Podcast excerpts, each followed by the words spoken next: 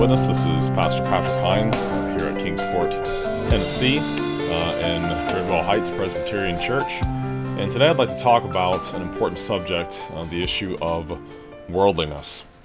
Worldliness. And there's a book I want to recommend because I think it's probably one of the finest um, books ever written on the issue of ecclesiology, and that would be this one, The Glorious Body of Christ by R.B. Kuiper. And I keep waiting for someone to put this on Kindle or some kind of digital format, and it's not out there yet. But um, I've got several copies of the paperback, and it's just a wonderful book. But one of the things that uh, Kuiper does in the um, in, uh, in, the introduction um, is he lays out three problems that he sees facing the church. Now, this was written, I believe it was in 1966. So uh, when it was first published, 67, excuse me, 1967. And this book, or no, I'm sorry, it was originally published in 66 by uh, Eerdmans. So anyway, he lays out three major issues facing the church. Now, he puts them uh, in this order, worldliness, modern dispensationalism, and then doctrinal indifference. Now, all three of those are, are very significant, but I want to talk just about worldliness. This is a very short section here of the book, um, but I think that it, it's very worth reading. I want to make some comments along the way, and I want to apply this to um, what's going on with the, the LGBT revolution. I know people are probably sick of hearing about that, but this applies not just to that, but, but to just the temptation to want to look, act, smell, think, dress like the world. Uh, this has been an ongoing problem for God's people. It was a problem for them in the Old Testament. We're going to look at that here uh, in a moment. But we have to shun worldliness. Now, obviously, that raises the question, what, what exactly do we mean by worldliness? So listen to what Kuiper says here, and this is on page 15 uh, in his introduction. The term worldliness is often used loosely. Many who denounce worldliness eloquently are abruptly silenced when asked to define it. To some, the word suggests certain specific amusements. To others, it connotes little more than a mode of feminine dress. That some of such things may properly be classified under worldliness cannot be denied, but the term has a much broader application. It's that broader application I want to talk about. You don't just decide, well, that person's worldly because they they dress in, in, an immodest fashion like everybody else does. That, that that can be an indication of worldliness, but that's just one symptom. Listen what Kuiper goes on here to say. There is a type of worldliness which is extremely prevalent in the church and is doing it untold damage, yet is hardly recognized as worldliness. In fact, the very watchmen on the walls of Zion are particularly guilty of it. It is to count greatness as the world is wont to do, to stress externals at the expense of spiritual values. Savonarola, the Florentine forerunner of the Reformation, decried it thus, quote, In the primitive church the chalices were of wood, the prelates of gold. In these days the church hath chalices of gold and prelates of wood. Now what's a prelate is just a church leader. In other words, in the ancient church, they, you know, drank their communion wine from, from uh, wooden um, the wooden cups of, of poor people. Um, but the people were, were made of gold. They had faith that shined like gold. He He's, he's saying today we have chalices of gold. We have beautiful church stuff and, and jewels and gold everywhere, but our prelates are made of wood. Okay, see what he's saying? The people are now made of wood. That church is said to flourish, which grows rapidly in numbers, even though it does not grow in grace and the knowledge of the Lord. That church is deemed prosperous, which has a costly stone structure and keeps enlarging it, even though it fails to build up its members as lively stones into a spiritual house. Instead of faithfully proclaiming the word of God and fervently praying that the Lord may so bless its proclamation that such as are being saved will daily be added to the church and that the saints will be built up in the most holy faith, the pastor puts on special attractions and membership drives in a concerted effort to swell the rolls of his church and to realize the ambition that it may possess the most imposing edifice in the community. All the time, the requirements for church membership are progressively, progressively lowered and the demands of church discipline are progressively ignored. And never once does it occur to the pastor that this is the worst possible way for the church to command the respect of the world, nor does he realize that thus his church is forfeiting the favor of God. Right on, isn't he? Now listen to this final little paragraph here, just a couple more sentences.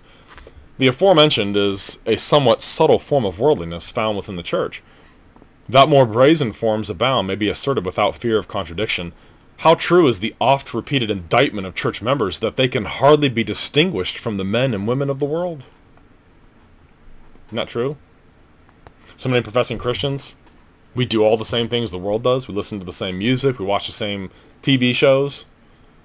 We dress the same way. We have the same priorities. The most outstanding sin of ancient Israel was that instead of upholding its distinctiveness as Jehovah's chosen people, it was ever and anon imitating its heathen neighbors. That sin is rampant in the church today. You hear that? The people of Israel, what was their biggest problem? What, what was it they were always being tempted to do? Was to be like the nations around them. In fact, God pronounced the ban upon the land of Canaan. They were to kill everything that breathes in there. Because God knew that if you have contact with these folks, if you enter into treaties and agreements with them, they're going to be a snare to you and you're going to end up serving their gods and you're going to end up worshiping me in a syncretistic fashion and all the rest of it. That was Israel's problem. They were ever and anon. They were constantly imitating their pagan neighbors instead of remaining distinct from them. And that's the problem today. You know, the PCA has formed this study committee to study what? Same-sex attraction. And, you know,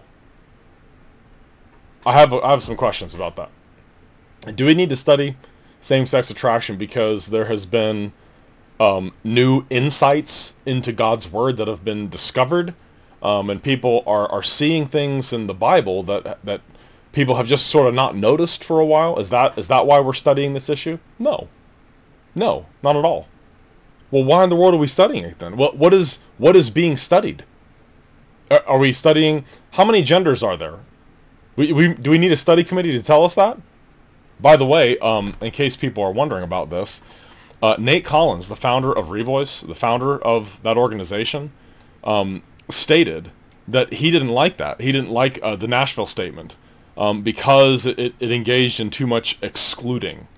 Uh, there was uh, excluding going on uh, there, and that, that bothered him. Let me pull up my um, my copy of our very detailed um, Revoice report. If I can find it here, where is it? There it is. If I can find the report.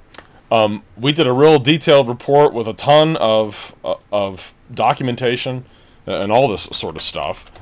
And um, we, I dug all over the internet. We, we came, um, I came in early and stayed late and did all kinds of stuff to, to make this report accurate. Uh, Nate Collins, the founder of Revoice, was interviewed on a podcast called Sheologians, uh, which I don't know a whole lot about. It's some uh, some women who are theologically astute and things like that. I, as I understand it, it's a pretty good podcast. But anyway, I, I'll, I'll, link this in the, the show notes here. But he was interviewed by the Sheologians, and I, I, transcribed this exactly as, as it was. It's at the 6 minute and 30 second timestamp. I'll make sure that that's linked here. Uh, Collins said this, quote, probably the thing that kicked it off in my mind, because they, they asked him directly, why did you found Revoice? What, what was the point about this? That, why, why did you do it?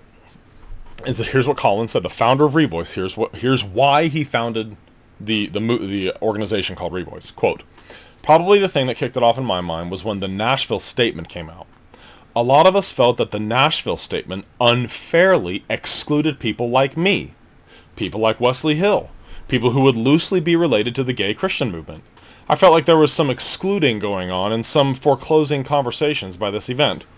The idea for Revoice came in the aftermath of that. I thought, you know what? There needs to be some community that will welcome anybody who does not identify as straight, who has some complexity in the way they think about their gender and sexuality. And let's welcome each other. Let's have a place where we can get together and enjoy each other's company and find a new community.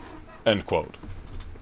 So he wanted to form a new community composed of individuals um, who have, I guess, a fluid way of understanding their gender um, and are not uh, and have other identities associated with their sexualities. This, here again, Nate Collins is full on pedal to the metal sexual orientation. Remember, I did the podcast on the myth of sexual orientation. Sexual orientation is not biblical. It's not a biblical concept.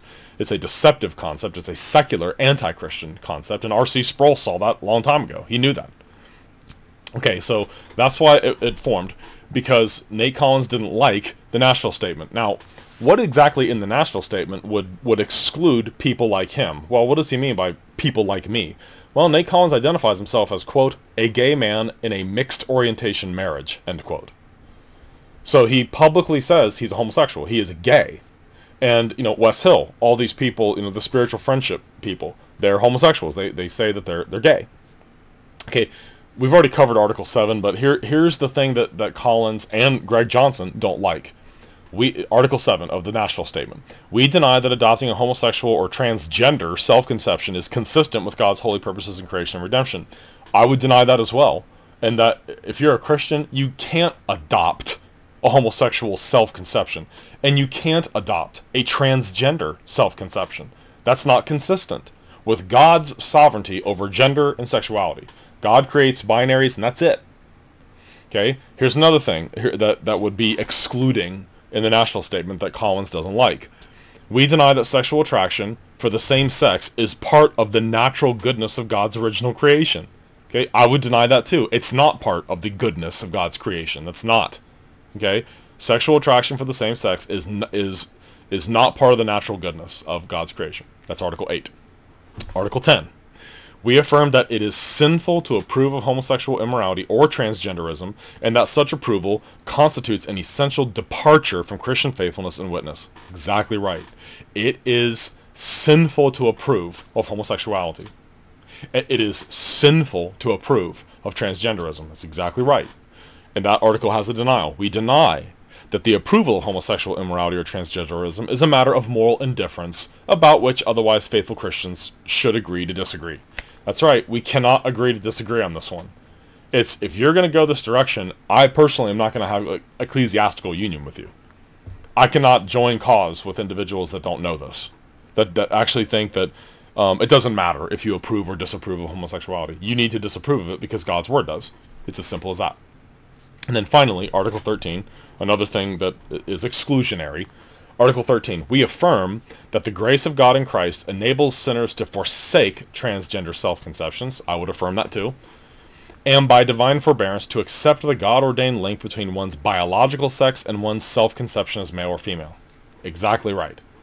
Whatever your biological sex is. I mean, R.C. Sproul in that in that video, um, in that uh, talk that's for free that I linked to in the other podcast where he, he lectures on homosexuality, Sproul says that he has had to to really push people, like men that have kept telling him, I'm still homosexual, I'm homosexual, I'm homosexual. Sproul thinks that it's related to, and I think he's right. They don't have any confidence as men. They they've just they just can't accept that they're men. And Sproul actually at one point in that lecture says, and I've told these guys, next time you take a shower, take the towel off and look at yourself in the mirror. You are a man. You're a man. I think of um, uh, what Buzz Lightyear with uh, um, with Woody in uh, in Toy Story, where in the, the first the first one, you are or uh, when Woody tells Buzz Lightyear, you are a toy. It's kind of like that. That's how Sproul sounded in that lecture. Obviously, that was decades before that movie came out. But you are a man, he said. Look at yourself. God has given you the equipment to be a man. You're a man. Don't let anyone tell you otherwise. So stand tall and have some respect for yourself. You are a man. Okay, and then there's one more denial, Article 13. This is another thing that Collins wouldn't like. We deny that the grace of God in Christ sanctions self-conceptions that are at odds with God's revealed will. I would deny that too. It is not okay to think that, well, now that I'm saved, I can affirm these other gender identities. No, you're either a male or a female. Now, in the extraordinarily rare case that someone is a hermaphrodite or has uh, a genetic uh, anomaly um, that they can't tell what gender they are, that that's obviously its own unique pastoral situation and would need to be handled with great patience, love, uh, gentleness, and care. But that's not what they're talking about here. They're talking about people who are biologically one thing, um, but have this a mental idea that they're the other gender or something in between. You know, I've been introduced to a lot of very weird things in studying the issue of uh, the gay revolution and all this stuff. Now you have people that, that define themselves as gender fluid. They're gender fluid. Well, what the, what does that mean? Well, they kind of just sort of drift back and forth, I guess, between male and female. I think that's not the way it works. You're either a man or a woman. Okay? When someone asks you the question, are you a man? That is a, a question that is a yes or no question. If someone asks me, uh, Patrick, are you a man? Yes. Are you a woman? No. Well, do you ever have any kind of nuance to that? No, no nuance to it. No, no nuances to it. I don't need to qualify it. I don't need to um, to give you some some caveats and qualifications about that. I'm a man. Okay, that's the gender that God gave me, and I'm thankful for it. I'm thankful for it. We should be thankful for our gender. Gender is a gift from God. Okay, so there's what what Nate Collins was saying here. Now, so Collins founded Revoice because he doesn't like how the Nashville Statement is doing all this this uh, horrible, terrible excluding and uh, and hurting people's feelings and and excluding people like him who who wants to say he's a gay man, he's a homosexual man who's married to a woman and has three sons. Um, that is definitely very strange, and that's something that has the, the biblical categories don't even exist for us to make sense of that. If someone says they're homosexual, we immediately tell them as Christians, repent. Homosexuality is a sin against God. It's a very serious sin against God. And you can't do that. You're not allowed to identify yourself that way, especially if you are a professing Christian. Um, the, these individuals need to be dealt with by the courts of the church, and of course, we all know that the courts of the church aren't going to do anything. Uh, they're not going to do anything, um, and I, am not um, at all confident that this committee is going to come back saying, "Okay, we've we've studied the Word of God. This stuff's definitely sinful and wrong. Let's bring charges against uh, the individuals that are pushing it." I think we know that's not going to happen. And I think one of the reasons it ain't gonna happen, just uh, just spitfire in here a little bit. I think one of the reasons we know that's not gonna happen is the powers that be and the individuals that are pulling the, the progressive strings here in the PCA, they know full well that if that report comes out and says it is same-sex attraction in and of itself is inherently wrong, is sinful and must be repented of, okay, we need you guys to stop this. Revoice, we're not associating with them. No churches are going to be associating with them. Greg Johnson, you got to repent of this stuff. They will be slaughtered by the media. They know it. They know they will be. If they come back with a very strong biblical stance on this issue, PCA is going to get murdered by our by the media. They're they're going to be calling us haters. They're going to be suing people. They're going to be trying to enact legislation. Eh, who, who knows what all is going to happen if they if they came back and did that. But I think we can rest fairly sure that that's not going to happen. They're not going to come back and condemn it. Why? I'd like to point out one of the reasons I think why. Why are we studying this issue of same-sex attraction? Why, why do we have a, a, a committee to study this stuff? Um, it has nothing to do with new insights into the Word of God. It has nothing to do with anything in Scripture. It has everything to do with the fact that Christians still are experiencing a very strong temptation to be worldly. They don't want to feel the antithesis with unbelief. And yet, I preached a whole sermon once on we live in an age of anti-antithesis. So everything that's a source of conflict, Christians are going to be tempted to downplay whatever that thing is because they, they don't want i mean who wants to be told that they're hateful and that they're bigots and that they're killers and murderers and they're persecutors and you're shaming people and you're horrible? I mean who wants to, to have to deal with that right? I mean no one does and so what i just read from Kuiper, where he said you know israel's biggest problem one of its biggest problems is that it, it refused it refused to maintain its distinctiveness from the world around it and they were constantly imitating their pagan neighbors instead of leading them. This is something I've emphasized especially uh, to the younger uh, folks here at the church, is the temptation that you're going to experience is to be a follower.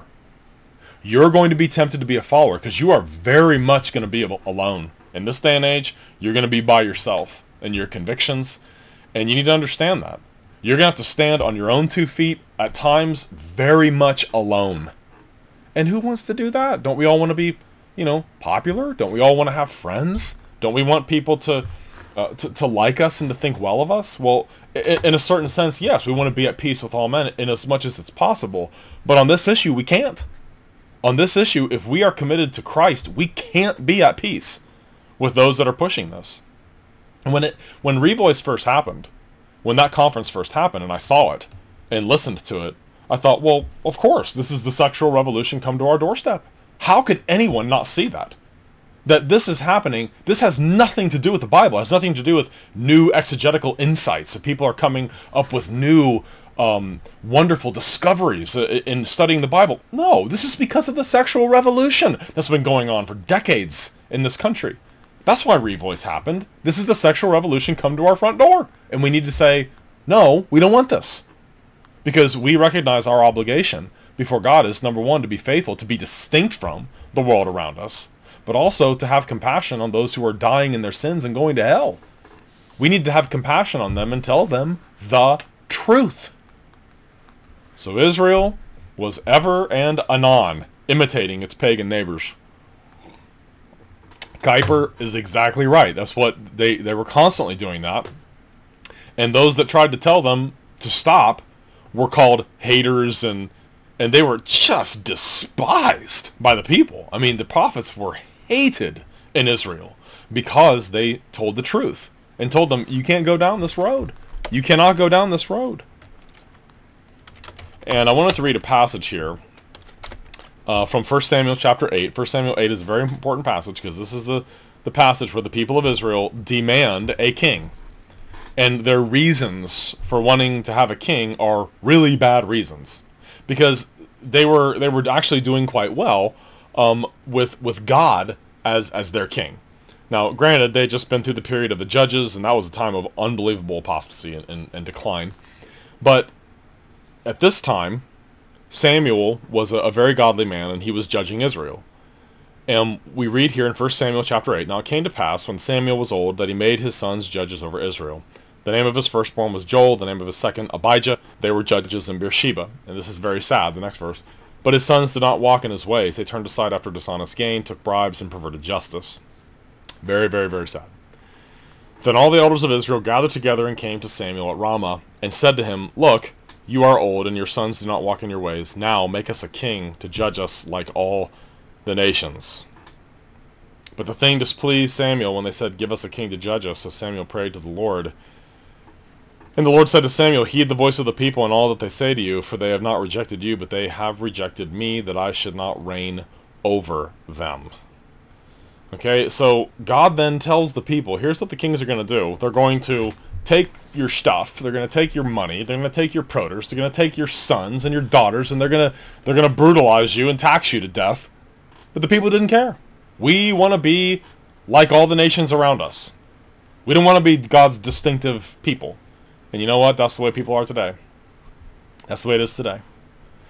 And that was Israel's problem. The church has the same sorts of problems. And the New Testament addresses it directly. Um, whoever is a friend of the world is an enemy of God, meaning a friend of the kind of worldliness, the kind of infatuation with success, with numbers, with money, with power, with popularity that people are obsessed with today. We cannot be followers we cannot be followers. We need to be leaders. And what is this Revoice stuff? And every single person that has spoken in defense of Greg Johnson and Revoice and the gay stuff, what are they doing? They're being followers, not leaders. So that's the question before us today. Will we be leaders or followers? Will we be like the ox led to the slaughter? Or will we stand our ground and say, mm, no thanks, there's nothing to study here? We actually sent out a prayer request to our entire church, asking them to pray that the PCA would not form a study committee on same-sex attraction. And I would like to point out why. There's nothing to study. Nobody needs to wonder, well, goodness, uh, is this still a sin? Yes, it's still a sin. God does not change. Our culture's changed. Sexual revolution has brought about all kinds of changes, but God has not changed. Scripture hasn't changed. God's attitude about this sort of thing has not changed. There's no such thing as sexual orientation. That's a myth. It's a made-up category. It has no meaning at all. It has nothing, no basis in the Bible at all. None whatsoever. And insofar as we embrace it, we're being worldly. We're following instead of leading. The church is supposed to be a light to the world. We're supposed to have more discernment than this. And shame on the pastors that don't see this. Shame on the ministers of the gospel who are failing to protect their flocks from this kind of stuff, from this kind of filth. Because at the end of the day, what do these people really, really, really want? They want us to stop telling them it's a sin for them to be gay. That's what they want. And I think that everybody knows that. And the pressure is mounting. It's getting greater and greater. So what do we do? What do we do? We stand our ground, we tell the truth, and then you press on with your ministry. I have no interest in this subject. It ne- never has interested me. Have I dealt with people like this? Oh, sure. Sure, over the years. And and some stuff that's not even covered in the LGBTQ uh, letters. Some things that aren't yet in there. Um, I've dealt with that too. And what do you do? You weep with those who weep. Um, you embrace these people who are struggling with this sort of thing. You point them to Christ, to the means of grace, and you tell them it is a sin for you to adopt this as a self-conception because you are not a slave of sin any longer. Sin does not have dominion over you anymore. You can't live in it anymore because God has broken the power of indwelling sin. Now, does that mean he's eradicated it altogether? No. I have all sorts of ongoing issues with sin. I have sins that I've struggled with since I was 18 years old. They're still still a struggle. They're still a struggle. But I would never adopt a self-conception using the label of one of my sins to identify what I am or who I am. I'm a baptized, adopted child of the living God through faith in Jesus Christ. That's my identity. Sin doesn't identify me anymore. Sin dwells there, yeah, but I'm at war with it. I hate it. I put it to death with the help and grace of God. So that's one thing I asked in that Aquila Report article was why would why would a Christian who, according to Scripture, has been granted a hatred of their sin, why would they want to use it as a label? It doesn't make any sense. It does not make any sense whatsoever. No biblical sense at all. So are we going to be leaders or are we going to be a bunch of followers? Okay, listen to what uh, Kuiper uh, said again here. Whoops. Man, hit the camera. My bad. Listen to what Kuiper, Kuiper says here again in this section on worldliness. said the most outstanding sin of ancient Israel was that instead of upholding its distinctiveness as Jehovah's chosen people, it was ever and anon imitating its heathen neighbors. That sin is rampant in the church today. It, that sin is rampant in the PCA today. Are we going to imitate our pagan neighbors? Are we going to allow them and their emotive, emotional stories cause us to move away from biblical truth? Or we stand firm and be willing to accept the insults, the scorn, the hatred. You know, I've been preaching through Luke's gospel for a long time now, and it, man, at this pace, it's going to take me three or four years to get through it. But there's so much in it, and it's just glorious. It's wonderful. But in in Luke's um, account of the Sermon on the Mount, there's a few things that are that are here that are not in Matthew, Matthew's version of it. And listen to what uh, verse 26 says. This is one I've pointed out uh, to the congregation here, and I've really tried to emphasize to them. Woe to you when all men speak well of you, for so did their fathers to the false prophets. See, that's one of the problems is people want all men to speak well of them. I don't want people to hate me. I don't want people to, to lie about me and say, oh, you're a hater, you're mean, um, you have too much angst about this issue. You know, th- people have said all sorts of things like that. They're not true, of course. Not, not a one of them's true. People are lying about me and about the people that, that are standing against this stuff. But there's a real temptation People really want to be popular. It's just like when you're in junior high and high school. You want to be like the cool kids. You want to you want to be part of the in crowd. You want to be popular. You want people to think that you're this and you're that. And we as Christians have to say, I want the approval of God. I want the approval of my Savior. I don't care what anyone thinks about me. I don't care. And listen to uh, 2 Corinthians, uh, let's see, um, where it speaks about uh, whom the Lord commends. He is, is the one who, who is blessed. if I can find it. It's in 2 Corinthians somewhere. He the, who the Lord uh, commends. Yeah, for 2 Corinthians 10, verse 18. For not he who commends himself is approved, but whom the Lord commends. That's what we want. We're not trying to please men. I mean, Galatians 1, 10 is another great passage. For do I now try to please men or God? Okay, if or do I seek to please men? If I were still pleasing men, I would not be a bondservant of Christ. You embrace enmity with the world. You are at war if you're a Christian. You're at war with the world. And it's very, very clear. This stuff is trying to take over what's left of conservative Christianity in our country. And it's doing it with incredible success. Because people don't want to maintain their distinctiveness as Jehovah's chosen people. Instead, they are ever and anon imitating their heathen neighbors. They're a bunch of followers. We don't want to be like that. You know, it's really amazing how whatever labels were on the clothes that the, the you know the so-called cool kids at school wore, everybody wanted to wear clothes with those labels on them. Everybody wanted to be like the cool kids. And I say, forget the cool kids, especially in the church. If people do not understand what sin is, they're not going to understand what the gospel is. And if more and more people are embracing this side B stuff, we're not going to be preaching the gospel anymore to people who desperately need to hear it. So I would just say to everyone listening, don't be a follower. Don't be a follower. You have been sent out. Jesus said, you are the light of the world. You are the salt of the earth. And what does it say that? What does it go on to say about that? But if the salt loses its flavor, which is what is happening right now, we're losing the antithesis. We're no longer standing against the world. We're embracing all this stuff, embracing uh, gay identity. And hey, you know, uh, when when Greg Johnson was talking, there, you know, Scott Sauls is standing behind him, just nodding along with all, all these just terrible arguments. We don't tell women to who are infertile to think of themselves as fertile, as if there's a parallel between infertility and being a homosexual.